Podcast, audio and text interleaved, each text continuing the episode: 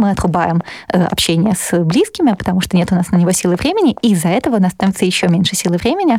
И, и где здесь психология? Да, может ли она вообще существовать сегодня в отрыве от нейробиологии? Как быть умнее? Всем привет, это подкаст «Золушка курит». С вами Вероника Романова и Кагершин Сагиева. Золушка была очень умной. Свою не самую простую и легкую жизнь она выстроила настолько правильно, что после тяжелого рабочего дня ей хватило сил нарядиться и пойти на бал. А могла бы проспать все самое интересное в жизни из-за усталости. Как заставить э, мозг и тело быть в ресурсном состоянии и в зависимости от ситуации активировать резервы организма, включать голову, это и обсудим. С нами Ася Казанцева, научный журналист, автор бестселлеров про иррациональное человеческое поведение, лауреат премии «Просветитель». Здравствуйте, Ася. Здравствуйте. Ася, вот Золушка все-таки, она потеряла только туфельку или потеряла голову? А может быть, она наоборот, пока переживала, пока была влюблена, э, использовала это состояние, чтобы горох перебирать активнее? Это вполне вероятно. Э, влюбленность может быть мотиватором к действиям. А, а за счет чего это происходит? Да, как это работает в мозге? Ну, смотрите, в принципе, влюбленность это измененное состояние сознания. Э, аналогичное, скажем, воздействию каких-нибудь психоактивных веществ. Э, влюбленность отражается на томограмме в виде характерной активности, характерных паттернов активности мозга, особенно тогда, когда человеку показывают стимулы, связанные с этой влюбленностью, скажем, фотографии возлюбленного. Влюбленность отражается на гормональном состоянии, и экспериментальные психологи могут исследовать влюбленность э, и регистрировать определенные когнитивные искажения, которые для нее характерны, типа преувеличение прекрасности возлюбленного, преувеличение степени интереса этого возлюбленного к нам. И в этом, конечно, есть большой глубокий эволюционный смысл. Мы, люди, это такие существа, которые эволюционировали для того, чтобы быть способными к романтической влюбленности, э, потому что наша главная проблема — это очень большой мозг, за который мы расплачиваемся очень длинным детством. У нас очень инфантильные детеныши, эти инфантильные детеныши, им нужно очень много времени, очень много заботы, очень много родительского вклада для того, чтобы развернуть и воплотить все потенциальные способности своего мозга и своего разума. И поэтому выращивать детенышей очень сложно.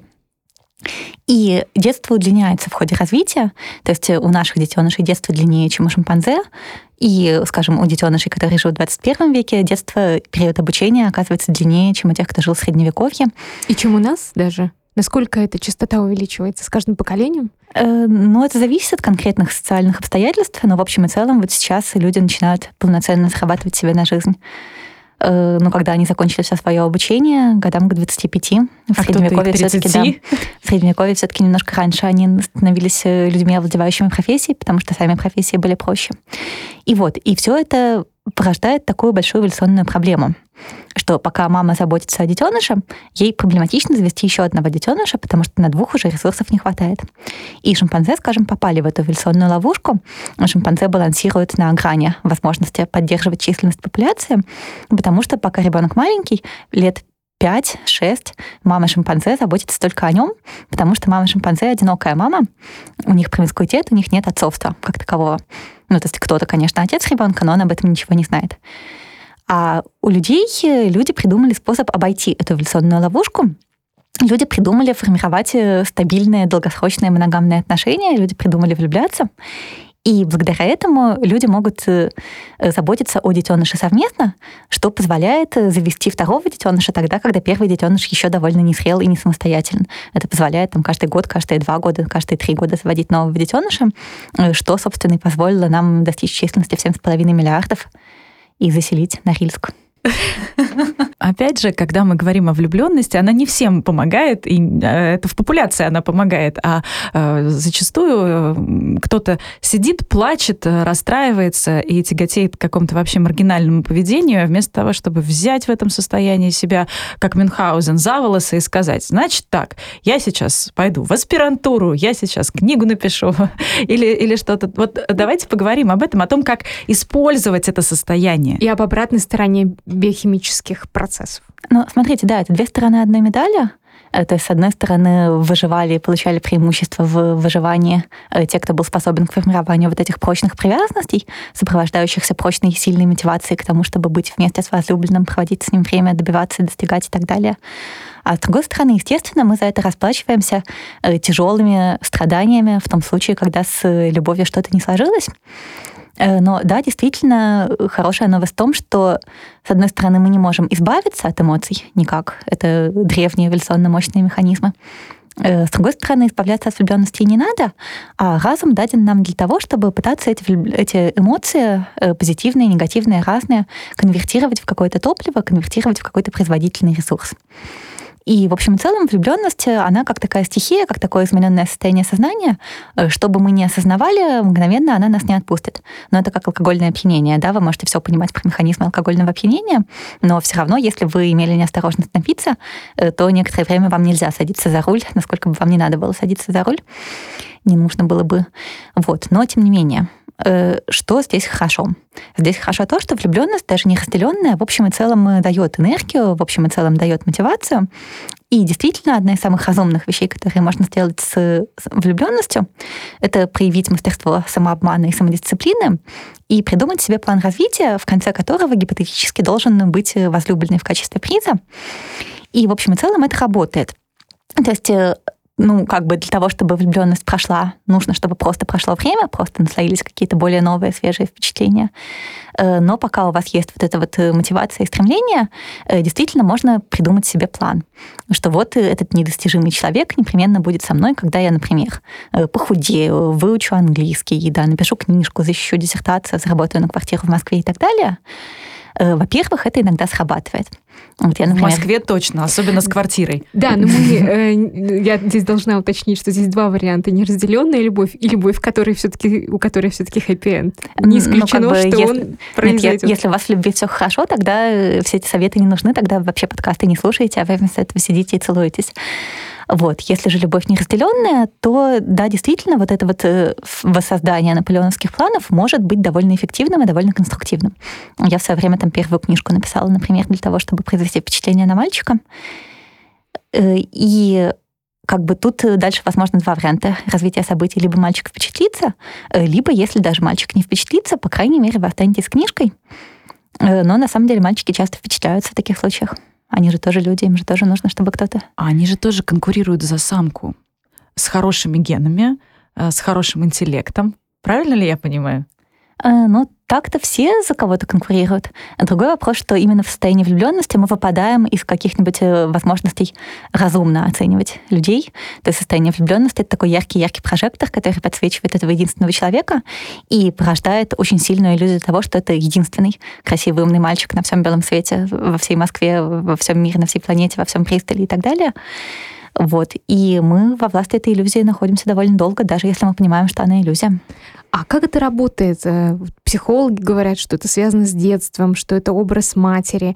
А Но все-таки не настолько... биологи говорят, что это гормоны э, и желание продлить свой род. И вот ты видишь э, человека с подходящим тебе набором генов, и дальше все запускается. Где все-таки истина или это спор? Ну, смотрите, если бы все было так просто, если бы э, существовало какое-то одно базовое объяснение, типа вот человек с подходящим набором, ген, набором генов, то не было всей бы вот этой мировой литературы и прочих э, как, как совершений, так и наоборот суицидов, потому что людей с подходящими генами-то их вокруг э, миллионы. Казалось бы, можно было бы всегда легко переключиться на следующего мальчика из Тиндера, если не сложилось с этим мальчиком из Тиндера. Но вот люди проявляют удивительную привязанность к какой-то конкретной опции, есть такой э, исследователь Гарт Флетчер. Он в Новой Зеландии, в университете Королевы Виктории в Веллингтоне возглавляет лабораторию романтической любви. Она вот прям так и называется. Там психологи, эволюционные биологи и разные другие люди изучают экспериментальную романтическую любовь. И Гарт Флетчер пишет очень интересные обзоры, в которых он э, определяет любовь как commitment device, э, то есть некий инструмент для того, чтобы формировать э, лояльность, для того, чтобы формировать привязанность и готовность работать на благо какого-то конкретного человека. И вот именно влюбленность как commitment device, она и важна для того, чтобы вы с этим человеком ввязывались в долгосрочные проекты. Такие, как дети. Такие, как дети, да. Сейчас такое время, время одиночек. По сути, тебе для того, чтобы вырастить одного ребенка, двоих или троих, ну, кроме тебя самого, особо-то ничего не нужно, особенно если, если ты э, женщина-карьеристка, э, живешь ну, вот здесь как раз все не так просто. Городе. Э, здесь... Но тяга, вот это тяготение к романтической любви остается, биологическое. Э, ну, естественно, да, это заложенная в нас штука. И без э, этого никак, да, уже нужно смириться. Ну, я думаю, что люди разные. У людей, естественно, есть большая или меньшая склонность как к тому, чтобы формировать прочные привязанности, так и к тому, чтобы легко переключаться. И, естественно, по мере того, как меняется социальный контекст, э, могут получать больше или меньшие преимущества одни или другие варианты и вероятно их частота будет меняться со временем не столько даже, я думаю, за счет генов и полового отбора, сколько быстрее за счет культуры, потому что мозг человека сложный, гибкий, не задан генами полностью. И, конечно, среда влияет на наши паттерны влюбленности. Вот. Но я бы поспорила с тем, что карьеристка может вырастить сколько угодно детей. Э, Все-таки партнерство важно для выращивания детей, потому что пока эта карьеристка чем-то занимается, хорошо бы, чтобы какой-то другой значимый взрослый тоже как-то с этими детьми за ними следил. И здесь э, вот в случае с людьми есть некоторые противоречия между нашей биологией и нашими социальными требованиями и обязательствами, потому что проблема в том, что у женщин у них же падает способность к репродукции после 35 лет довольно быстро, и поэтому долгое время получалось так, что если какой-то женщине важны дети, то, по сути дела, ей становится важно заводить их гораздо раньше, чем она успела э, разбогатеть за счет этой своей карьеры, и так или иначе все равно впадать в зависимость, каковая становится относительно безопасной, относительно надежной в том случае, если есть какая-то взаимная романтическая любовь. Хотя и то разные, возможно, э, вероятности развития событий. Сейчас э, это все немножко упростилось, потому что появились репродуктивные технологии, э, всякие там женщины-карьеристки типа меня, они замораживают эмбрионы, и эти эмбрионы у них лежат в пробирочке, в холодильнике, в жидком азоте до тех пор, пока они не сработают на квартиру в Москве. Но такие возможности появились и стали финансово доступны не так давно. Посмотрим, куда это приведет. Возможно, это может решить проблему негативного отбора на интеллект, о которой предупреждали нас э, эволюционные биологи в течение всего 20 века. Э, что вот получается так, что менее разумные барышни заводят много детей, потому что не думают об их будущем, а более разумные барышни думают о будущем, поэтому никого не заводят. В итоге гены тех, кто не склонен думать о будущем, передаются более эффективно. Вот может быть современные репродуктивные технологии как-то это разрулят. Может человечество быть, станет умнее. Может быть, а может быть и нет. Но, с другой стороны, развиваются технологии редактирования эмбрионов э, становится понятно, какие гены, хотя, конечно, их очень много, конечно, там очень много тонких неоднозначных эффектов, Э, то есть э, я не думаю, что мы будем прямо в обозримом будущем делать себе дизайнерских детей э, максимально умных и максимально красивых, но, по крайней мере, технологии редактирования генов довольно скоро придут к тому, чтобы избавляться в этом от... году как раз Нобелевская премия. Да, да, за CRISPR, одну из наиболее перспективных технологий редактирования генов. Там пока что все сомнительно с экспериментами на людях, какие-то на уровне отдельных слухов, экспериментов, которые были запрещены, неэтичны и так далее. Пока что эта технология просто недостаточно безопасна для того, чтобы прямо применять ее к человеческим эмбрионам, недостаточно изучена. Но понятно, что это вопрос технический. Сейчас э, я хочу пояснить для наших слушателей, почему мы здесь э, не говорим «Вау! Ого! Вы заморозили яйцеклетки! Как это?» Дело в том, что мы обсуждали эту тему в нашем первом подкасте с нашей героиней Инной Денисовой, который тоже намороженный холодильник яйцеклеток. И... Это классная тема, да, идите да, послушайте подкаст супер. с Денисовой. Послушайте, пожалуйста, ту первую серию, а мы пойдем дальше. Да, мы сосредоточимся немного на, на другом. А, не могу не спросить о том все-таки, как естественным путем выбирать отца а, с точки зрения интеллекта, чтобы при этой романтической встрече также потомство было умным. Дон Жуан — это про одно, а какой-то интеллектуальный тип с книжкой, который никогда не придет петь дифирамбы под ваше окно, это другое. Вот как и первое, и второе компоты можно без хлеба. А я так понимаю, что из разговора мы понимаем, никак не выбирается, это что-то какой-то Э, вспышка, Но, смотрите, без объяснений. Э, действительно, человеческие эволюционные стратегии разнообразны. Вот если мы говорим, скажем, о мужчинах, действительно, мужчина может строить стратегию на том, чтобы соблазнить как можно больше женщин, и кто-то из них, может быть, ходит от него детей, и, может быть, эти дети выживут. А может строить свою стратегию на том, чтобы сформировать э, прочные, поддерживающие моногамные отношения с одной женщиной.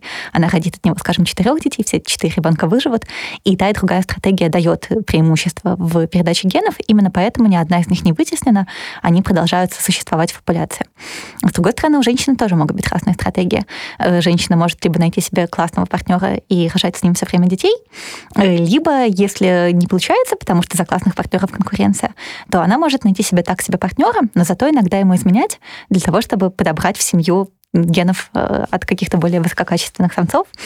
Вот это все, конечно, большое упрощение, но тем не менее... Это э, объясняет, почему до сих пор есть измены, несмотря на то, что общество их осуждает и прочее. Но оно потому их осуждает, что к ним тоже существует некоторая склонность. Тут действительно возможны разные стратегии, у каждой из которых есть свои преимущества и недостатки. Э, я тут э, читала недавно исследование вот этого явления, которое называется социосексуальность. Словом социосексуальность называют э, разные стратегии того, насколько люди склонны или не склонны к заведению новых партнеров, к увеличению количества партнеров в своей жизни. Вот, там выяснилось, что социальные психологи заметили, например, что к новым партнерам, к новизне в выборе потенциального партнера больше лояльны девочки, у которых были в детстве сложные отношения с отцом, у которых отец, например, бросил семью, ну, просто статистически, да, когда вы спрашиваете там 100 женщин, у которых был отец в семье, и 100 женщин, у которых не было, то выясняется, что те, у которых отца не было, они как-то больше склонны к поиску вот этих новых высококачественных самцов без обязательств, э, вероятно, потому что у них есть в голове стереотип о том, что материальной пользы и помощи и поддержки это от мужчины все равно не будет, так хоть пускай будет красавчик. Да, вот здесь мы уже снова можем поговорить о психологии. Вот вы в психологию верите или нет? Потому что так много всего в голове, нейронов э, и прочего, еще и гормоны. И, и где здесь психология? Да, может ли она вообще существовать сегодня в отрыве от нейробиологии? Ну, смотрите, во-первых, действительно, словом психология называются две совершенно разные истории. Есть экспериментальная психология. Это такая нормальная, четкая наука, в которой люди приходят в лабораторию, над ними ставят разные опыты, изучают, как они, например, на чем фокусируют внимание, как запоминают какие-то наборы слов и так далее. Э, смотрят просто, как мозг работает. И экспериментальная психология, конечно, очень тесно сплетена с нейробиологией. Они вместе называются словом когнитивные науки. Вот это такая гора знаний о человеческом мозге и психике, которую, с одной стороны, копают психологи экспериментальные, с другой стороны копают нейробиологи, и таким образом устанавливают, как какое поведение записано в мозге, какие физиологические процессы происходят в мозге для того, чтобы поведение реализовалось. А с другой стороны, есть вот эта медицинская область, э, психотерапия, помощь людям с конкретными проблемами. И там есть какие-то наработанные наборы техник, из которых одни более научные, в том смысле, что проверенные экспериментально, в том смысле, что вот взяли 100 людей, полечили одним методом, взяли 100 людей, полечили другим, посмотрели, какой более эффективен, какой чаще людям помогает. Но есть, конечно, и какие-то совершенно умозрительные течения, у которых нет научного подтверждения, но поскольку человеческая психика такая гибкая, сложная, противоречивая штука, естественно, бывает, что даже какое-то научно неподтвержденное направление психотерапии все равно для кого-то оказывает благотворные эффекты, ну, хотя бы потому, что, в принципе, людям важна просто личная совместимость с психотерапевтом, и в каком-то смысле даже совершенно ненаучные штуки э, просто оказывают такой, ну, обычный, очевидный, эмоциональный, человеческий, поддерживающий эффект, так же, как общение с друзьями, например. То есть, когда ваши друзья, да, вас утешают, они же не читали, скорее всего, ничего о том, как правильно утешать, но все равно вы чувствуете, что они сочувствуют вам, и вам от этого уже становится легче. Мы люди социальные существа, нам важны друзья. Да. Где здесь а, а... фрейдисты, юнгианцы, э, сторонники транзактного анализа? Ну, вот фрейдистский психоанализ, он, конечно, сыграл большую роль сто лет тому назад, потому что он, в принципе, вынес в сферу внимания науки э, то, что не все наши мыслительные процессы мы осознаем, э, вынес в сферу внимания науки, что повторяющиеся сновидения могут указывать на какие-то повторяющиеся процессы обработки информации мозгом, важные потенциально для нашей жизни. То есть он, конечно, дал большой толчок развитию разных технологий психотерапии, вот. Но сегодня скорее самыми научными считаются, с одной стороны, когнитивно-поведенческая психотерапия, которая сфокусирована на работе с конкретными проблемами и на том, чтобы активировать э, разумное логическое мышление для того, чтобы эмоции как-то канализировать в направлении продуктивных свершений и побед. А с другой стороны, гуманистическая психотерапия, которая, ну, правда, похожа на эмоциональную поддержку в значительной степени. Э, просто показывает человеку, что проблемы его преодолимы потенциально. Ну, особенно, когда девушка приехала одна в большой город, никого рядом нет, с точки зрения поддержки все идут по головам, конечно, хорошо, когда тебя за деньги психолог или психотерапевт послушает. Э, да, в этом смысле, например, э, этому много уделяют внимания в больших э, интернациональных университетах, куда приезжает очень много людей учиться в новый город. У них там есть мощные службы ментальной поддержки. Студенты могут бесплатно пойти к психотерапевтам. Я сама этого не делала, вот когда уехала учиться в город Бристоль в Англии, но тоже первый раз в жизни почувствовала настоящее одиночество, настоящую социальную изоляцию, когда ты переезжаешь в совершенно новый город, где у тебя нет никаких знакомых, э, ну, плюс еще языковой барьер, то есть, понятно, я говорю на английском, но все-таки далеко не настолько хорошо, как на русском, для того, чтобы формировать какое-то плотное общение, эмоционально открытое и так далее. Это все занимало, конечно, время. Я первый раз в жизни почувствовала социальную изоляцию. И это было очень забавное чувство. Вот моя мама, у нее были две бабушки, они заботились о том, чтобы она вовремя обедала. Э, поэтому она рассказывает, что однажды в 13 лет, гуляя по улице, она почувствовала какое-то странное чувство, не понимала, что это такое, проанализировав, поняла, что, наверное, это голод, про который она читала в книжках. До 13 лет у нее не было возможности его почувствовать. Вот у меня была такая же точная история с социальной изоляцией. Я чувствовала какое-то странное дискомфортное ощущение, меня потряхивало, у меня кожа портилась, я плохо спала, мне было нехорошо. И только потом, через несколько месяцев, я догадалась, что, видимо, наверное, это социальная изоляция. Видимо, наверное, мне просто нужно больше людей после чего стала уделять внимание тому, чтобы и на месте заводить больше связей, заниматься каким-то дружеским общением, и с теми, кто остался дома, плотнее коммуницировать, и действительно стало мне легче. То есть это, правда, очень важная история, социальная поддержка. А здесь проблема в том, что мы попадаем в замкнутый круг, что когда у нас нет сил, то мы отрубаем как бы необязательные действия, в том числе мы отрубаем э, общение с близкими, потому что нет у нас на него силы времени, и из-за этого у нас становится еще меньше силы времени, то есть вот эту штуку надо осознавать. Э, прям есть много исследований про то, что дружба — это важно для здоровья и для всего.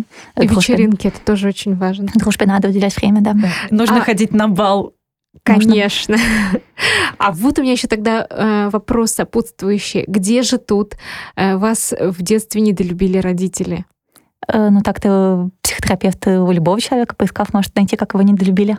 Я имею в виду в целом, если вот есть мозг, есть гормоны, вот есть наше поведение, которое диктуется и генами, и там взаимодействиями э, нейронов, и, и знаниями, которые ты получаешь из книжек, еще плюс там у тебя не знаю, щитовидка, надпочечники, все это вместе, э, просто калейдоскоп э, факторов, и, и где здесь э, мама, которая тебя недолюбила, а которая тебе говорит психотерапевт? Ну, во-первых, еще раз, не всякий психотерапевт говорит именно об этом. То есть там те же когнитивно-поведенческие психотерапевты, они все-таки фокусируются на том, что делать здесь сейчас, а не на том, что было 30 лет назад. Вот. А так, ну, считается, что родители форми... формируют у человека тип привязанности, который в дальнейшем влияет на его отношения, в том числе и с партнерами, и с близкими, и с друзьями и так далее. Э, вот что бывает спокойная привязанность, когда вам важны связи, но при этом вы более или менее обладаете какой-то самостоятельностью. Э, ну, там, за детьми, когда наблюдают, ребенок может играть один, но знает, что мама где-то рядом, вот у него спокойная привязанность. Бывает тревожная привязанность, когда ребенок постоянно оглядывается, где же мама, не бросила ли она его, и потом через 20 лет это отравляет его отношения с партнерами, потому что он тянет из них слишком много внимания и ревнует.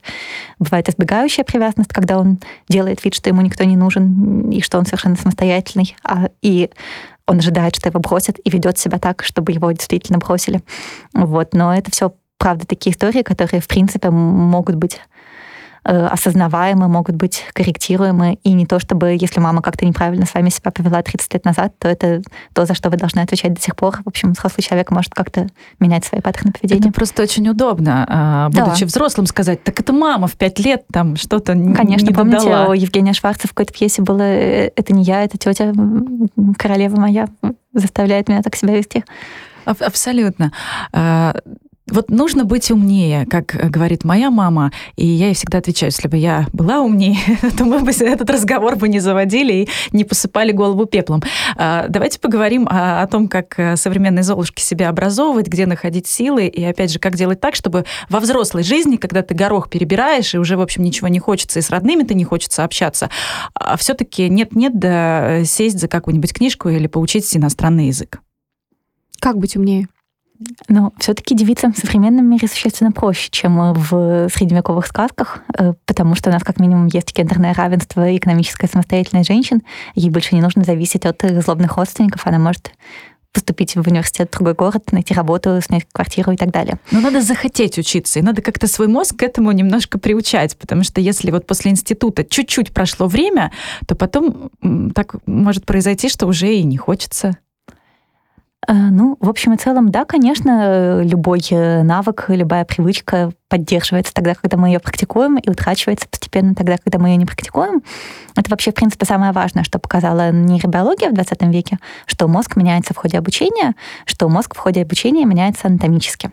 Что каждый раз, когда мы пользуемся каким-то нейронным контуром, то связи между нейронами в этом нейронном контуре укрепляются. Каждый раз, когда мы им не пользуемся, связи в этом нейронном контуре ослабляются. То есть, да, любое обучение меняет мозг. Э, это можно даже бывает наблюдать прямо на томограмме. То есть, когда вы берете людей их с нуля, учите их какому-то навыку, скажем, жонглировать, или они учат новый иностранный язык с нуля, или на музыкальном инструменте учатся играть, то у них действительно становится прямо физически толще кора головного мозга в тех областях, которые вовлечены в выполнение этого задания, ну, скажем, в области V5 зрительной коры, которая отвечает за э, распознавание движущихся объектов, тогда, когда они учатся жонглировать, или в зоне брака, связанной с членораздельной речью, когда они учат иностранный язык и так далее. То есть да, мы развиваем мозг каждый раз, когда мы что-то с ним делаем, и это довольно важно, потому что когда мы нарастили себе много хороших, качественных нейронных связей, то дальше и работа с какими-то новыми задачами, смежными с этими, оказывается для нас проще. И причем это может еще не так ощущаться, как что-то очень важное в 30, когда у мозга еще много биологического здоровья, природных ресурсов. А то учились ли мы в 20 и в 30, становится критичным, когда нам исполняется 60, потому что вот скорость э, старческого падения когнитивных функций, она очень сильно зависит от того, насколько эффективно мы э, учились, насколько мы интенсивно растили нейронные связи себя с молодым. То есть э, старческая деменция — это то, с чем многие из нас столкнутся, к сожалению, просто потому что раньше до нее не доживали, да, раньше умирали от э, рака, от сердечно-сосудистых заболеваний. Сейчас медицина развивается, и поэтому все больше и больше людей доживают э, до старческой деменции. И вот вероятно старческой деменции и скорость ее развития и наступления, э, как просто обычной э, деменции в силу того, что с возрастом какие-то нейроны гибнут, так и вследствие каких-то конкретных нейродегенеративных заболеваний типа Альцгеймера, скорость развития всего этого сильно зависит от того, насколько мы развивали мозг. Есть, например, данные про билингв, э, про то, что если человек владеет иностранным языком, причем билингвами в этом исследовании называли очень широко просто людей, которые в работе, в жизни используют второй язык регулярно. Э, у них э, скорость наступления э, тяжелых симптомов болезни Альцгеймера, в случае, если она началась, на 5 лет в среднем позже. То есть еще плюс 5 лет у них нормальной здоровой жизни. И там еще что интересно, если посмотреть на томограмме, на то, насколько сильно поражен мозг, то выясняется, что при одинаковом уровне симптомов мозг оказывается поражен сильнее. Как вы думаете, у кого? У того, кто говорит на одном языке или на двух? На одном. Э, вот в том-то и дело, что оказывается наоборот. Если сейчас немножко задуматься, это такая антиинтуитивная штука. Э, если у нас есть два человека с одинаковым уровнем поведенческих нарушений, а потом мы смотрим на их мозг, то мы видим, что мозг к этому моменту оказался поврежден уже сильнее у того, кто говорит на двух языках. Но просто поскольку он говорит на двух языках, и мозг у него такой классно функциональный, то даже более тяжелые нарушения мозга медленнее проявляются в поведении, медленнее, медленнее проявляются в нарушениях, которые мы наблюдаем снаружи не очевидно, но очень здорово, конечно. А кроме того, что учить второй язык, а, что еще можно делать? Э, какие еще, не знаю, элементарные вещи типа сна работают или спорта? Э, да, совершенно правильно вы все говорите. Э, для мозга важно спать, двигаться и учиться, причем именно в такой последовательности. Э, сон э, с точки зрения нейробиологии — это процесс, который нужен для того, чтобы мозг мог рассортировать информацию в течение дня приобретенную, укрепить те синапсы, которые понадобились, связи между нейронами, ослабить те синапсы, которые не понадобились. Это тоже важно, забывать всякую фигню, которую мы запомнили в течение дня. И действительно, во время сна происходит такой постоянный диалог. Его прямо видно на электроэнцефалограмме или с помощью вживленных электродов, если вы мышечка, э, диалог между корой и гиппокампом, в котором заново проигрываются свежие впечатления, которые вы в течение дня запомнили. С мышками вообще интересно. Мышку вы можете, в мышку вы можете вживить электроды, чтобы конкретно наблюдать, что у нее в мозге происходит. И вы можете мышку сначала учить ходить по лабиринту, наблюдать, какие конкретные нейроны отвечают за распознавание каких конкретных участков лабиринта. А потом мышка у вас ложится спать, и вы видите, как правда те же самые нейроны активируются в тех же самых э, последовательностях, то есть заново и заново воспроизводятся вот эти вот паттерны хождения по этому конкретному лабиринту. И мышка у вас, когда просыпается, помнит его лучше, потому что она его ночью еще раз повторила. То есть сон — это не просто отдых, это именно активный процесс переработки усвоенной за день информации. Мышку можно даже вас не обучать. Вы можете мышке вживить еще электроды в центр удовольствия, вы можете понять, какой частью мозга она видит сны про какой участок лабиринта. И когда ей снится этот участок лабиринта, а вы это видите по активности электродов в активации э, вот этих вот нейронов, в которые электроды вживлены, вот, то вы можете одновременно включать ей, активировать ей центр удовольствия, и таким образом у мышки будет формироваться ассоциативная связь между каким-то конкретным участком лабиринта, какой-то комнаткой в нем, и тем, что там удовольствие. Э, и мышка, когда проснется, она побежит сразу в тот участок лабиринта, потому что во сне вы ее научили, что там хорошо. А, то есть человеку чисто гипотетически так можно стихи, например, учить, да? Э, но с человеком как раз сложнее, потому что у человека, ну, во-первых, мы не можем... Не можем живить электроды. Э, без, да, без медицинских показаний мы людям электроды в мозг не вживляем, потому что все-таки, ну, череп пилить и прочие побочные эффекты. К тому же гиппокамп, он глубоко, до него так легко не докопаешься. Гиппокамп — это центр памяти, да? Ну, считается, что да, это главный центр для декларативной памяти, э, для запоминания фактов, то есть той памяти, которую можно выразить словами, каких-то автобиографических воспоминаний, памяти о событиях, памяти о фактах. И еще он же очень сильно вовлечен в пространственное мышление. В нем, например, становится выше плотность серого вещества, тогда вы изучаете какую-то карту, э, учитесь ориентироваться в пространстве. По поводу удовольствия, само по себе обучение, оно тоже сопряжено с удовольствием. То есть э, ребенок, когда он первый раз собирает какие-нибудь кубики, и у него получилось, э, это же восторг. А потом эти же кубики, он перестает уже радоваться, что он их собрал, ему надоедает. То есть нужно все время усложнять. Правильно, да, я понимаю? Ну, конечно, да. Мы люди, поскольку эволюционировали как существа умные, э, то среди нас получали преимущество в размножении, развитии, эволюции. Э, те, кто был способен стремиться к интеллектуальной деятельности, испытывать от нее какую-то радость, потому что в конечном счете она способствовала выживанию группы и выживанию индивида. Вот эта способность замечать закономерности, там, заметить, что вы уронили семена в землю, а потом они выросли, это же дало колоссальное преимущество в заселении Земли и победе над мирозданием. И это нужно благодаря тому, что это возможно благодаря тому, что мы можем формировать ассоциации между событиями, даже относительно разделенными во времени. Но, в общем и целом, это конструктивная вещь, к которой предрасположена любая нервная система. У нас есть прямо даже специальные молекулярные механизмы, есть специальные рецепторы, они называются NMDA, которые работают как детекторы совпадений. NMDA-рецепторы, э, они регистрируют совместную активность двух нейронных сетей. Вот если у вас э, какой-нибудь э, какая-нибудь песенка в кафе начала ассоциироваться с вашим возлюбленным, так это потому, что в точке контакта между нейронной сетью, которая кодирует песенку, и нейронной сетью, которая кодирует образ возлюбленного, где-то в точке их контакта сработали вот эти NMDA-рецепторы и запустили формирование более плотных синаптических связей между одной сетью и другой. Для того, чтобы улучшать качество жизни, нужно постоянно искать э, новые задачи себе, да, э, ставить новые карьерные цели, э, чтобы не скучать ну, то есть мы уже с вами обсудили, что друзья нужны, сон нужен, ну и нужны постоянно э, какие-то задачки, которые должен решать мозг. Во-первых, это э, э, избавит, скорее всего, от Альцгеймера, а во-вторых, развлечет. Э, но я бы не сказала, что это гарантированно избавит от Альцгеймера, но, скорее всего, это замедлит его э, наступление. Это вот то, что называется когнитивный резерв. Э, чем лучше вы мозг развивали, тем выше у него оказывается в конечном счете к старости запас прочности. Но при этом тут что интересно, что вот учиться важнее в молодости, чем в пожилом возрасте. Есть эксперименты, когда людей отправляли в университет, например, там в возрасте за 70, и, с одной стороны, конечно, это способствует приобретению фактических знаний, развитию словарного запаса, запасы и так далее. Но, с другой стороны, вот с точки зрения таких более универсальных, более общих э, способностей работы мозга, типа объема памяти кратковременной рабочей, э, типа способности фиксировать внимание, фокусироваться на задачах, здесь обучение в 70 уже принципиальной пользы не приносит, к сожалению, по сравнению с тем обучением, которое было у того же человека в 30, пока у него еще связи между нейронами росли хорошо. То есть вот учиться, чем раньше вы активно учитесь, тем это лучше для вашего мозга в многолетней перспективе. А вот совсем другая история с движением.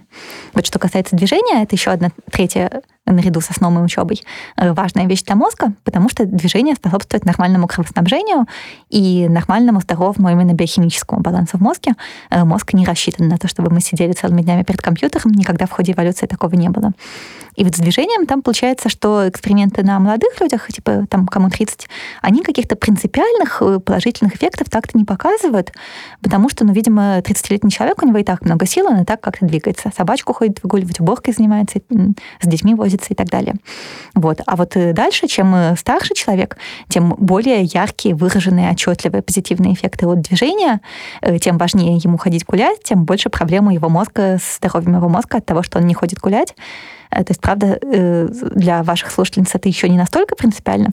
В, ну, в нашем возрасте для родителей. Для да, наших. в нашем возрасте мы пока больше занимаемся спортом для красоты, чем для здоровья мозга. Но вот для родителей действительно принципиально. То есть лучшее, что можно сделать для своей бабушки, это ходить с ней гулять, научить ее играть в покемонов, чтобы она с покемонами ходила гулять. Да. Это... Неплохой вариант. Дорожку беговую подарить собачку.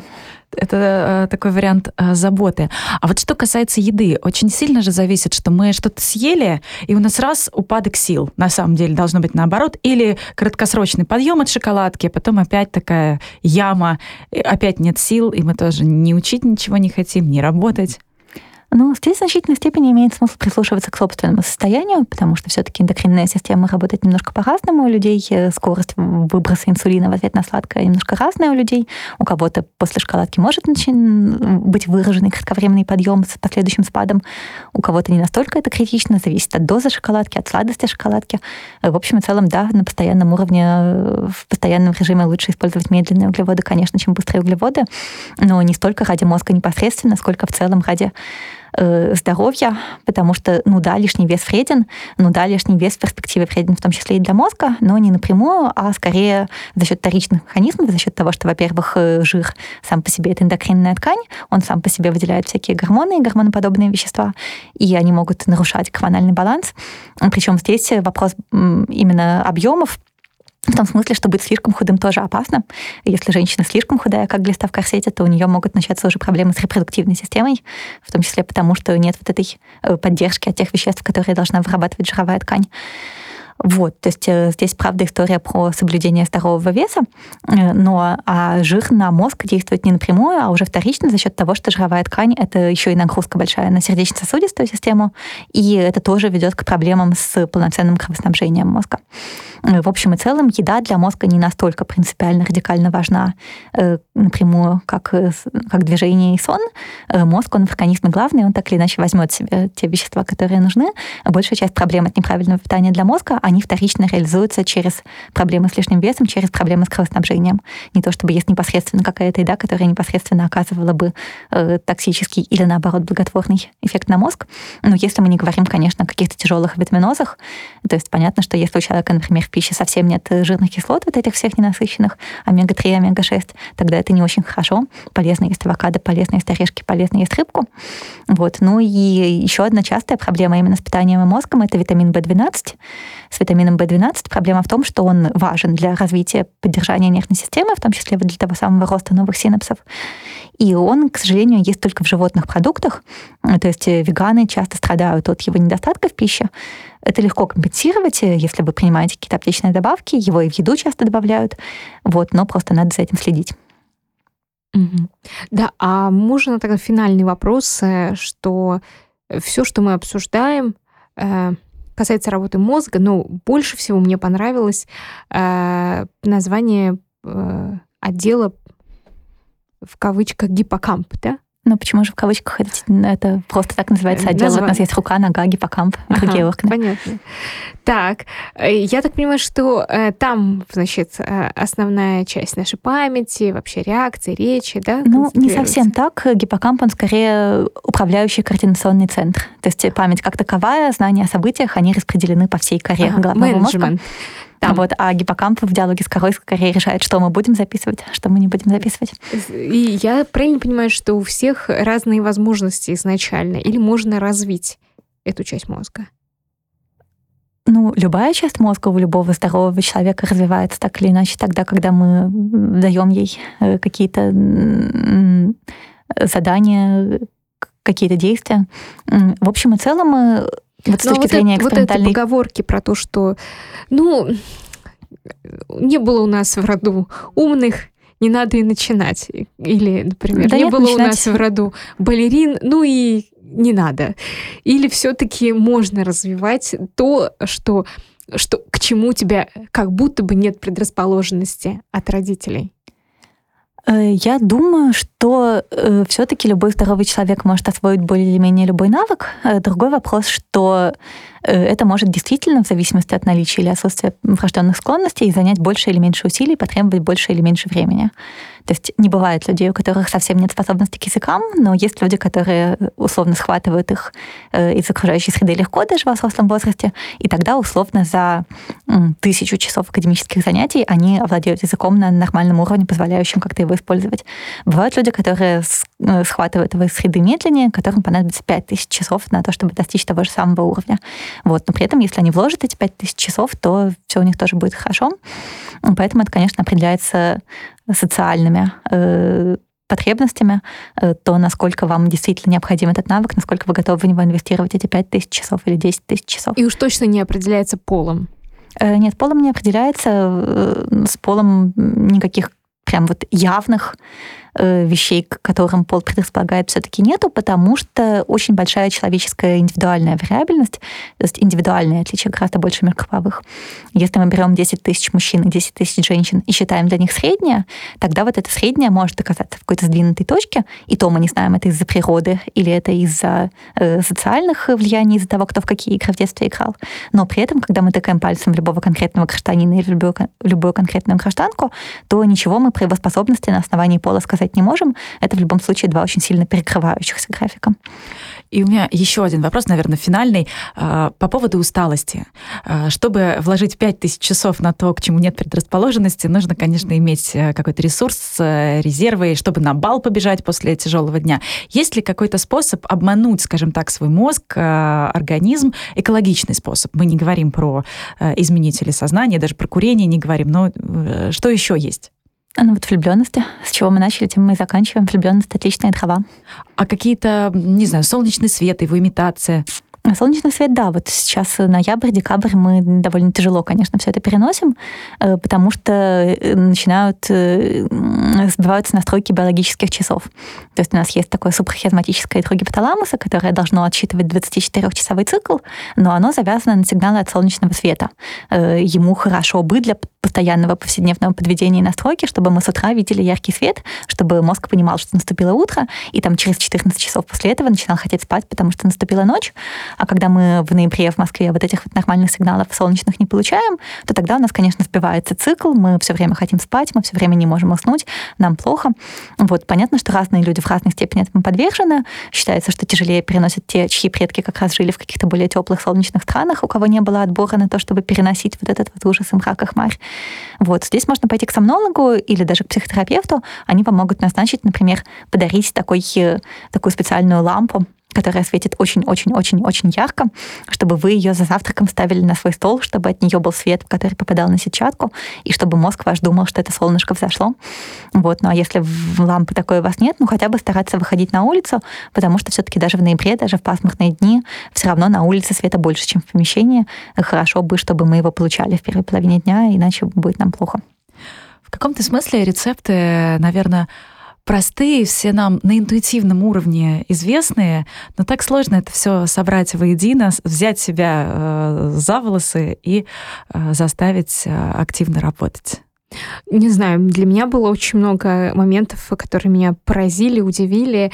Вообще, э, с Аси мы сегодня поговорили про, про самые разные темы, ну, просто потому что невозможно не спросить. Все интересно, но вообще, э, если хочется узнать побольше, то целые три книги можно почитать. Кстати, на Storytel есть аудиоверсии ваших книг. Э, слушайте. Ася Казанцева... Научный, научный журналист, автор бестселлеров про иррациональное человеческое поведение. И лауреат премии «Просветитель» была сегодня у нас в гостях. Ася, спасибо большое. Спасибо. До свидания.